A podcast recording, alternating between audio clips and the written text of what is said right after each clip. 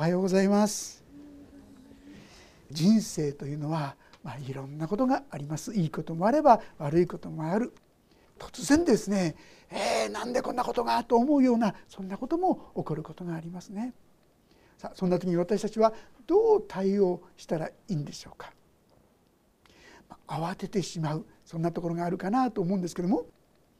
今日記されているところにはですね実は十二弟子と言われたイエス様の弟子たちもそうだったってことをですね見るんですね。でそれではなくて私たちがどんな時でも落ち着いてそのように、いろんなことがあった時にそれを迎えることができるにはどうしたらいいかそんなことをですねご一緒に学ばせていただけたらなそんなふうに思っています。えー、まず6章の45節から読ませていただきます。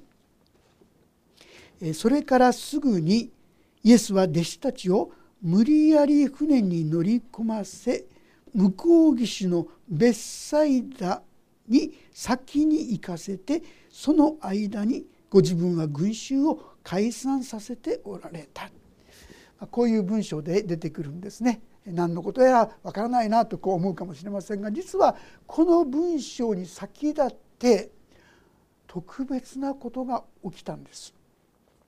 これはですね4つの福音書マタイマルコルカヨハネ全ての聖書に記されているのは出来事ですね要するに5つのパンと2匹の魚これで成人男子が5,000人以上みんな食事をしたっていうこういう記事ですよ。まあ、私たちですねあんまりにも突飛なことっていうのはねこうスルーさせてしまうと言いましょうかあんまり真剣に考えないことがあろうかと思いますけど皆さんたった5つのパンと2匹の魚でどうやって5,000人以上の人を養うんでしょうね食べられるんでしょうね。まあある人が説明したんで私あそっかと思ってですねそこに結構納得しているんですよね。その人の説明によるとですねパンイエス様祝福のために祈りますよね。このパンを祝福したまえって祈るでしょうかね。そしてパンを2つにパコって割ります。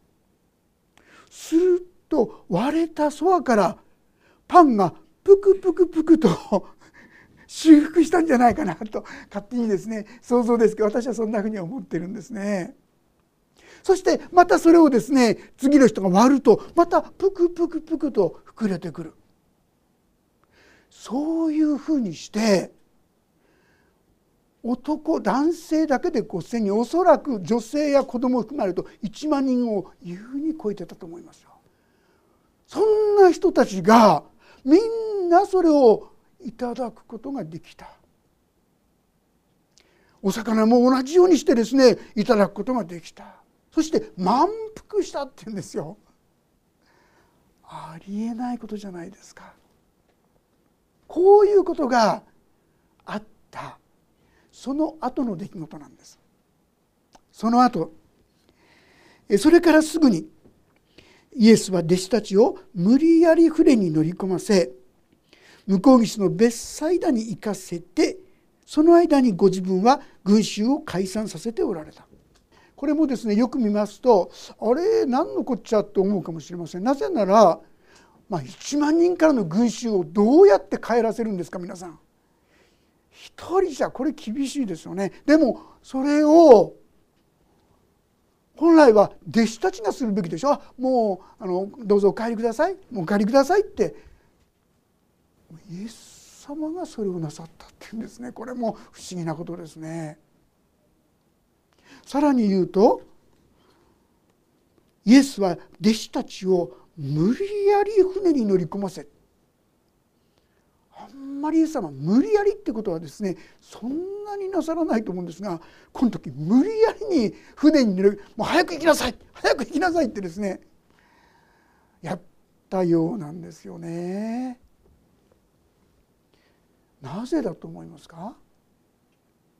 これはもちろん推測するしかないんですけども一つにはですねヨハネの福音書の方に記されているのはこの出来事を通して人々はねイエス様を王にしましょうっていうこういうふうな動きになっていったようですよ。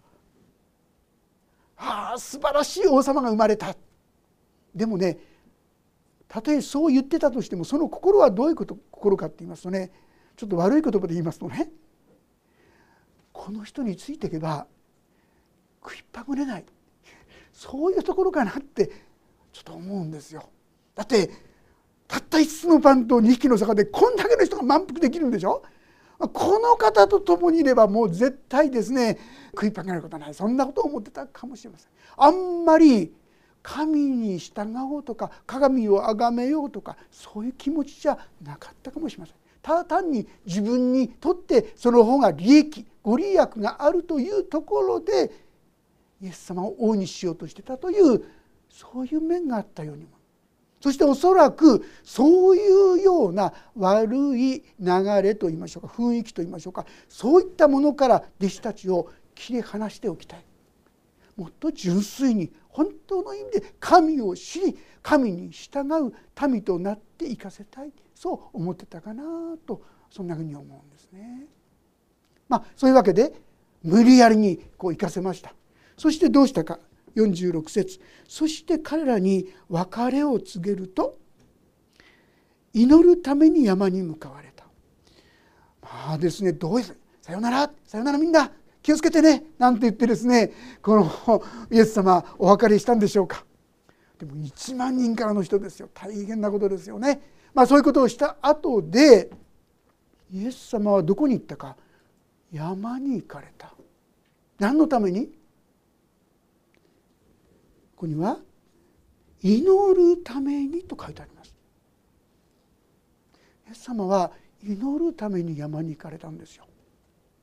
もしですね神に従う人でしょうか？クリスチャンの中であえて言うなら祈らずとも神に従うことができる人とがいるとしたらどうでしょう？それはイエス様じゃないですか？イエス様は神の独り子ですから精霊によって身をなった方ですからこの方は祈らなくたって大丈夫とそう思うことができるかもしれませんが現実はその反対ですね。イエス様はいつも祈られたんですよ。ことあるごとに大きなことを決めたり考えたり成したりする時には必ず祈るんですよ。あの十字架にかかる前も月世までの油汗が流れる本当の汗が流れるような祈りをしてましたよね。いつも祈ったんですよ皆さん。ここにまず第一私たちあそうかって思いませんか？祈らずに信仰生活をするってのは大変難しいことだと思いますよ。イエス様ですら本当にもう徹夜して祈ったってことがあちこちに出てきますよね。ああそっかやっぱり信仰に歩むためには祈りが必要なんだなってことをもう言わずもがな私たちに教えてくださっているかなそう思います。皆さんの信仰がどうも最近弱いなとかですねなんだか心がイライラするなもしかしたら祈りが皆さんのうちから消えてしまっていることないでしょうかね。イエス様はこの時も祈られた。弟子たちがこの世の変なものに惑わされないように真実に歩めるようにそう祈ったでしょうかね。この群衆たちも無事に帰れるようにと祈ったでしょうかね。いろんなことを祈ってイエス様は山でいたわけでありますがさあその時に47節夕方になった時船は湖の真ん中にありイエスだけが陸地におられたと記されていますね。何時に出発したのか分かりませんがもうおそらく何時間も経っていると思います。そしておそらく何時間も経ってたら遠の昔に向こうについてるところですね何人かの方あの外来学に行かれた方そんなに長い時間じゃなかったと思いますね。まあ動力がついている30分1時間まあ風で行ったとしてもそんなに長くかからないで向こうに行くことができたんですが夕方に何時間経ってもまだ湖の真ん中にいたっていうんです。外来湖っていうのは南北20キロぐらい横にですね東西に12キロぐらいの湖ですよ。まあ大きいですけどめちゃくちゃじゃないですよね。でも全然進まないんです。どうしてだったと思いますか？48節イエスは弟子たちが向かい風のためにこぎあぐねているのを見てイエス様は見ておられたんです。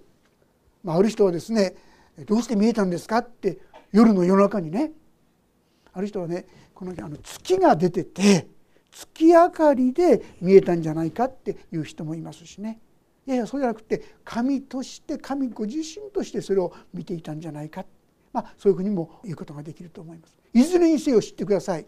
イエス様は彼らがこぎあぐねているのを見てたんです。知ってたんです。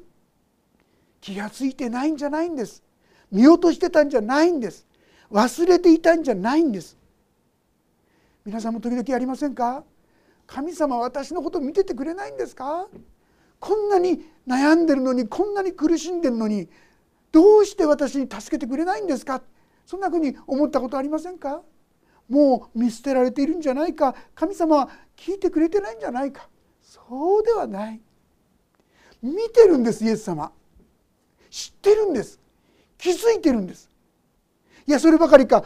風が向かい風が厳しくってこぎあぐねている。ちょっと前に行ってまたグーってこう戻されちゃってるのかもしれません。そんな状況を知ってるんですよ。それでいて何て言ってると思いますか？夜明けが近づいた頃湖の上を歩いて彼らのところへ行かれた、まあ、すごいですよね。やっぱり神の子としてですね湖の上を歩くという特別なことをなさったわけですが次のところで目を留めてください。そこへ行かれたんですがそばを通り過ぎるおつもりだったって言うんです。ええー、って思いませんか皆さん。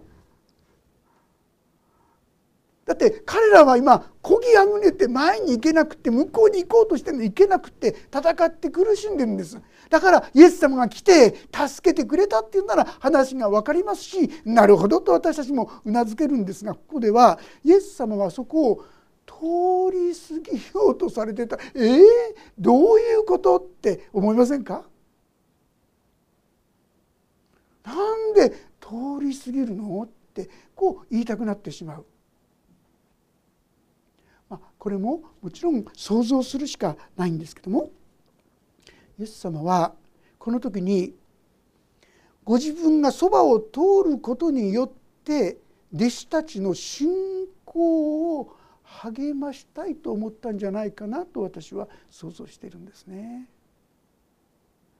だって湖の上を歩くイエス様を見たらねうわすごいそうだイエス様がいれば大丈夫だと彼らの信仰が励まされる強められるそう考えていたかななんて思うんですね。どうしてか実はですねこれに先立って4章のところにですねイエス様は同じようにこの暴風にあった記事が載ってるんですよ。船に乗って。その時はイエス様も一緒に乗っていました。もう風も波もすごくてですね今にも沈みそう。でもイエス様はいつも神様が父なる神様が共にいてくださるんだから大丈夫という大きな安心がありましたからそれでも友の方で寝ていたって言うんです皆さん。水がかぶろうが風が吹ようが船がこう動こうがですねもう本当に安心して寝てたその時弟子たちがどうしたか「イエス様イエス様私たち沈みそうですよなのにあんた助けようとしないんですか?」ってイエス様をね非難したそういう言葉が記されてますよ。でイエス様信仰がないのはどうしたことか風よ沈まれ波よ沈まれって言った途端に一気にブワーッとそれが静まってしまった。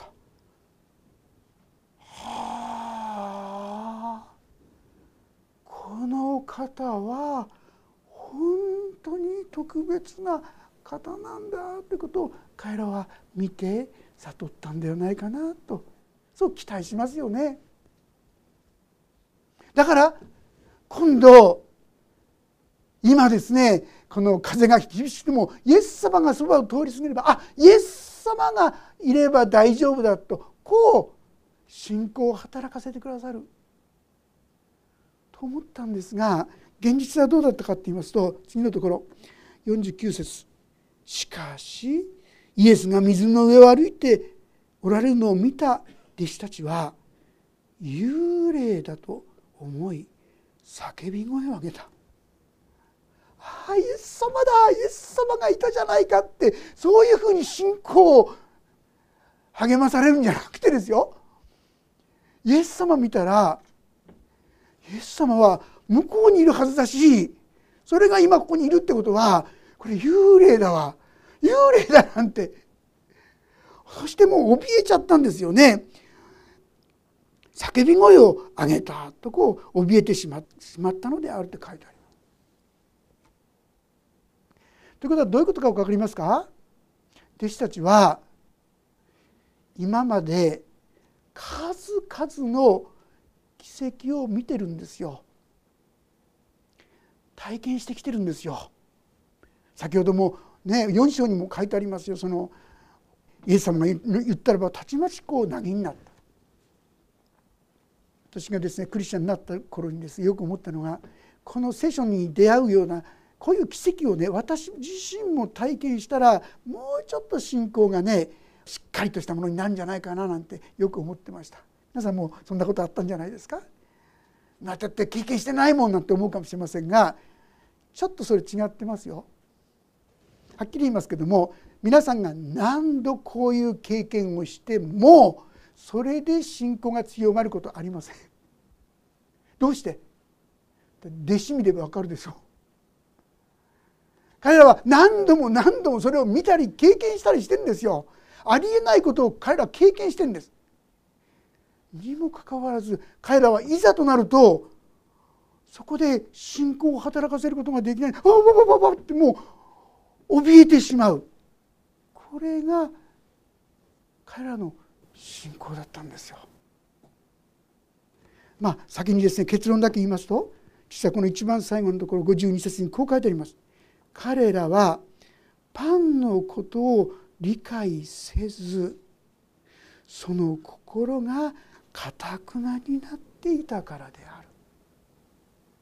皆さん心がかたくなになったままでいるならば何度奇跡的なことを経験したり素晴らしいことを体験したとしてもそれが私たちの力にならないんですよ。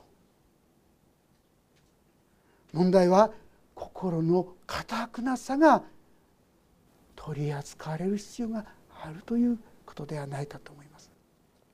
堅くなさっていうのはね何かって言いますと素直さの反対です。素直さの反対。で硬くなってのこうね調べてみると何て書いてあるかというとねいろんな教えよりも自分の考えを優先してしまう人だって。自分の考えを第一にしてしまう。それがかたくなな人の姿だってこう言ってますね。これがあると私たちはそれが心に届かないんですよね。良いものにならないわけであります。さあもう少しまた元に戻ってお話ししますがその時にイエスはすぐに彼らに話しかけた「しっかりしなさい私だ恐れることはない」まあおそらくですね私は前のことがありますからあイエス様がいれば大丈夫なんだからイエス様あなたは今この波をこの風を沈めてくださいますよねって彼らがそういう信仰に進んでくれないかなと願ってたと思うんですよ。だからそばをさっき言ったように通り過ぎようとした。ところが彼らは肝心のイエス様のことすらもうですね聞いちゃってるんですよね。私たちも時々ありませんか？いろんな問題があって困った問題があってどうしようどうしようって思ってるのにイエス様がどこにもいない。本当はイエス様共にいてくださるのに共にいてくださるイエス様を全然認めてないんです。だからイエス様が現れてもイエス様はそれ幽霊でしょうぐらいなことしか考えない。イエス様がすぐそばを通って歩かれた。湖の上を歩かれた方がイエス様は歩くことができるんならこの波や風を収めることなんか簡単にできるそういうふうに信仰が進むんじゃなくて彼らはもうとにかく自分で何とかしなくっちゃ自分で何とかしなくっちゃっていう思いが一つは強かったと思います。そしてそこではもうイエス様を忘れてしまってる私たちが陥るこのどうしようもない不安や恐れそれはこの2つのことが重なっている時じゃないかと思いますね。一つはそのことも含めてイエス様の御手の中にあるんだというこの信仰がこう揺すぶられているとね不安や恐れがいっぱいになっていくんですね。またもう一つは何とかしなくちゃ自分で何とかしなくちゃ自分自分そうするともうどうしようもなくなって不安になっちゃうんですよ。私たちはそこで大事なのはイエス様を思い起こすことですね。天地を作られ天地を支配しておられる方を思い起こすそうしてその方に求めればいいわけでしょ祈ればいいわけでしょ信仰がそこで回復し励まされる必要があるわけですよね。さあそういうわけでイエス様がですねこう言ったわけですがこの時ですねあのマタイの福音書を読みますとねその時に実はペテロが少し信仰をね回復させていることが分かりますよ。ペテロ何て言ったかもしあなたが本当に主ならこっちに来なさいって言ってくださいって言ったんです。そしてペテロどうしたんですか？本当に船を出て湖の上を彼歩いたんですよね。覚えてますか？でも監督その時どうしました？イエス様見てる時にはちゃんと歩けたのに次の瞬間風を見て波を見たらズブズブズブって不信仰になってしまったらもはや歩けなくなってしまったんですよ。イエス様はここで信仰を働かせてそうだ！この風さえも支配することができる神様がいたんだっていうところにですね彼らの目が向くことを願ってた。でもそうできなかった。でもイエス様はその時すぐに助け「私だよ」って。これはね英語エイミーって言いましてね私はあってあるものまさしく厳かな神を表す言葉で言ってるんですよ。私だって。エゴエイミー何を心配しているのか？そういうことですよね。ですからもう恐れるなとこう言うわけしっかりしなさい。そして恐れることはないとですねこう言ってくださったわけであります。神様は私たちが出会うさまざまな困難や試練や急な時でもそのことを通してね信仰を高めよう引き上げようとしてくださってるんですよ。ただもうお見捨てになったわけでもただそれをですね忘れちゃってるわけでもないんです。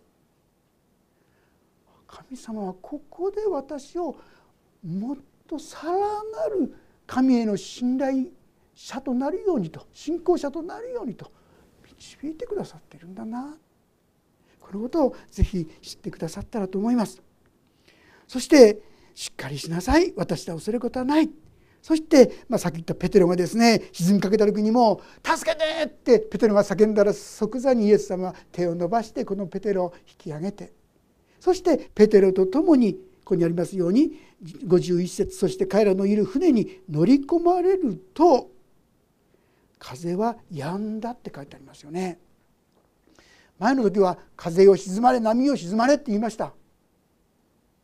もうそんなこと必要ないんですよね。あイエス様にはそういう力があるということを思い起こさせようとした。そしてそのことに思い至る時にもう波も風もですね静くもうそれ以上慌てる必要ないんですよ。静かになっていくんですね。私たちがさまざまな困難や試練の中で気づくべきことはここに神がおられる。そして神にはどんなことでもできる。そこに思いを馳せていただけたらなと思います。聖書の中に神にはどんなことでもできるのです。これ絶対忘れないでいただきたいですね。いろんなこともいや神にはどんなことでもできるのです。このことを思い出した出しただけでも私は随分勇気づけられると思いますよ。あるいはですね第一コリント10章13節。私たちのあった試練は皆人の知らないようなものではありません。神は真実な方ですから私たちが耐えることのできないような試練に合わせるようなことはなさいません。いやむしろ試練とともに脱出の道をも備えてくださる。神はこう言ってるじゃないか。私はこのことも思い出していただきたいなそう思います。でも私みたいなものが祈ったってダメなんじゃないですか？イエス様何て言いますか？全て疲れた人重荷を負ってる人は私のところに来なさい。私があなた方を休ませてあげます。私たちは恐れないで大胆に神様と言ってそこに祈りを始める。これが大切なことではないでしょうか。そして彼らは弟子たちはですね心の中で非常に驚いたって書いてありますね。驚いた。驚いたでとどまっちゃうとちょっと残念ですよね。驚くだけじゃなくてそうだ神様にはイエス様にはどんなことでもできるんだ。ここまで回復できると幸いですね。私たちはそんな出来事のたびごとにもう一度自分の不信仰神様こんな不信仰の私をお許しくださいと祈ることができたら幸いですね。52節彼らはパンのことを理解せずその心がかたくなになっていたからである。先ほども言いましたなぜ彼らは変えられなかったのか。それは心がかたくなになっていた。さあ心がかたくなってことはどういうことか。これはね神の言葉に素直に応答できなくなっているというこういうことなんですね。聖書を何箇所か開けたいんですがまず最初はローマローマ人への手紙の10章。ローマ人への手紙の10章の17節。314ページが新約聖書ですね。10章17節ご一緒に読んでみたいと思います。大丈夫でしょうか？お読みしましょう。ローマ10章17節3はい。ですから信仰は聞くことから始まります。聞くことはキリストについての言葉を通して実現するのです。皆さん信仰はどこから始まるんですか？それは神の言葉を聞くことから始まるんですよ。神の言葉を自分にしっかり結びつけていくとあそうだというところに行くわけです。ところがまあ固くなら心がありますと「んなこと言ったって」とあダメに決まってるよとかねさっき言いました。自分の思いのが強いんですよ。そうすると神の言葉が私に入ってこないんです。この状態を放っておきますと弟子たちの経験を繰り返すばかりです。何度奇跡を経験しても何度素晴らしいことを経験してもあんまり変わり映えしない。でも御言葉に出会ってああ私は確かに素直じゃなかったな。すぐに御言葉に反抗するものだったな。それを達定と言って否定するものだったな。自分のこの心を正直に神様に申し上げていったらいいわけですよね。自分の中の堅くなさを告白すると聖書は何て言ってますか？もし私たちが自分の罪を言い表すなら神は信じて正しい方ですからその罪を許し全ての悪から私を清めてくださる。ああ主よう私は心が固くなになってあなたの御言葉を素直に聞くことができなくなっています。素直に受け取れなくなっています。どうか許してください。私が素直に心になれるように受け取れるようにしてください。これでいいんですよね。いつの間にか私たちも神の言葉にああそうか素直に応答できるようになるかなと思います。でも大事なのは御言葉に聞くということですね。御言葉に聞く。そうするうちに私たちのうちに信仰が育っていくんですよ。御言葉を自分に当てはめていくそうすると信仰が育ちまた素直な心になっていくことができるさあもう一箇所開けましょうヘブル人への手紙の3章を開けましょう。ヘブル人への手紙の3章。7節からちょっと読ませていただきます。いやご一緒に読んでみましょう。7節から13節までご一緒に読んでみたいと思います。ページが440ページ。ヘブル人への手紙の3章7節から13節ですね。3はい。ですから精霊が言われる通りです。今日もし御声を聞くならあなた方の心をかたくなにしてはならない。荒野での試みの日に神に逆らった時のようにあなた方の先祖はそこで私を試み私を試し40年の間私の技を見た。だから私はその世代に憤っていた。彼らは常に心が迷っている。彼らは私の道を知らない。私は怒りを持って誓った。彼らは決して私の安息に入れない。兄弟たちあなた方のうちに不信仰な悪い心になって生ける神から離れるものがないように気をつけなさい。今日と言われている間日々互いに励まし合い誰も罪に惑わされてかたくなにならないようにしなさい。私がかたくなになるのはここにありますね。罪に惑わされてかたくなにならないようにしなさい。罪に惑わされると心がかたくなになってしまう。でそれはさらに言うならば12節の方では「不信仰な悪い心になって」と書いてあります。不信仰神の言葉を素直に受け取らないこの不信仰。しょっちゅうあると思いませんか？ですからしょっちゅうリスがあるんですよ。ああ神様私はまた疑ってます。またそれを否定しようとしてます。ってね。逆らってますって。いいんです。それで。告白する。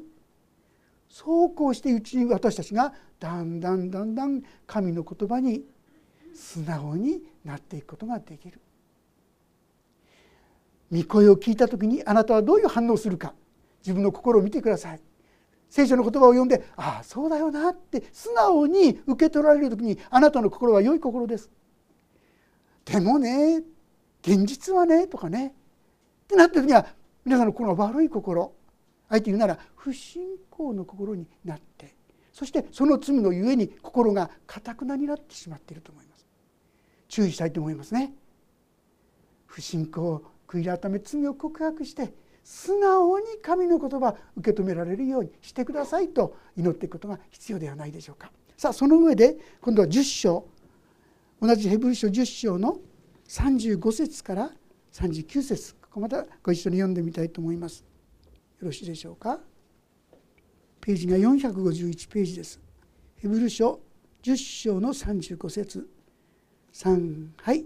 ですからあなた方の確信を投げ捨ててはいけません。その確信には大きな報いがあります。あなた方のが神の御心を行って約束のものを手に入れるために必要なのは忍耐です。もうしばらくすれば来たるべき方が来られる。遅れることはない。私の義人は信仰によって生きる。もし恐れ退くなら私の心は彼を喜ばない。しかし私たちは恐れ退いて滅びるものではなく信じて命を保つものです。私たちは恐れ退いて滅びるものではなく信じて命を保つものです。確信を神の御言葉を投げ捨ててはなりません。そこにしっかりと立って共に歩んでいきたいと思います。そしてかくなな心その御言葉を受け入れない心があったら「主よ私の心は今かたくなになっています」と正直にそれを罪として告白していきましょう。その時に私の心にも次第次第に素直な心で神の言葉を受け取るそんな恵みが注がれていくのです。正直私たちはですねなかなかそのような御言葉を受け止められない砕かれると言いましょうか。それがないためにあえて神様は時々とんでもない試練といいましょうか苦しみの中に置かれることを許しなることがあるわけです。それは私の心が本当にそのに素直にされるためなんですね。ある一人の方がですねビジネスマンでしたけどもビジネスパーソンっていうんですか今あのその方がですね、まあ、正直まして教会に行ってましたでもね神様をまんま食わせてくれてるわけじゃないしってこういう考え方のまだ人だったんですがこの人がもうどうしようもないニッチもサッチもいかないそういう状況に陥ってしまった。その時に彼は一つの御言葉を思い出したんです。先ほどちょっと言いましたけども私のあった試練は皆人の知らないようなものではありません。神様は試練とともに脱出の道も備えてくださる。本当ならもうこれにすがるしかないと彼はその時に悟ったんですね。そして真剣に真剣に神様にそのことを訴えかけたわけです。そしてその日から彼の信仰は本当の意味で生きた信仰神が共におられる信仰に変わってきました。なかなか自分の考えを私たち捨てられない。だから神様あえて苦しみを許される時があるんですがその時に「主よ私の不信仰をどうぞ許してください」堅くなさをどうぞ砕いてください。素直にあなたの言葉を受け止められるようにしてくださいと共に祈っていきたいと思います。そして神様が与えようとしてくださっている素晴らしい祝福恵みにもっともっと共に預かっていくことができたらと思います。お祈りをいたします。天の父様私たちの心には素直に神の御言葉を受け止めるよりもかえってそれを嫌いと言いましょうか。それは無理だ。ダメに決まってる。そんな思いがすぐに湧き出てきます。主よどうか私たちがこの悪い心かたくなな心に戦わせてください。すぐにそれを自分の不信仰罪かたくなな心と告白できるようにしてください。そしてあなたによって素直な心にされて御言葉がお一人人の中に本当に力となって歩むことができるものにしてください。あなたはお一人一人をもっともっと祝福しようとしてくださっていることを信じます。でも私たちが御言葉を受け取らないためにその道が開かれきらないことを思います。どうぞしよう。お一人一人の心の願いに豊かに応えてくださるように。どうか素直な心を持ってあなたの前に出るものとしてください。御言葉に聞くことができるように。そして不信仰悔い改め主の御言葉に立って歩むお一人一人とさせてください。そして神様あなたの祝福がもっともっと満ち溢れる。その恵みに喜ぶことができる一人一人とさせてください。御手に委ねます。イエス様の皆によって祈ります。アーメン。もうしばらくそれぞれに音の祈りをお伝えいただければと思います。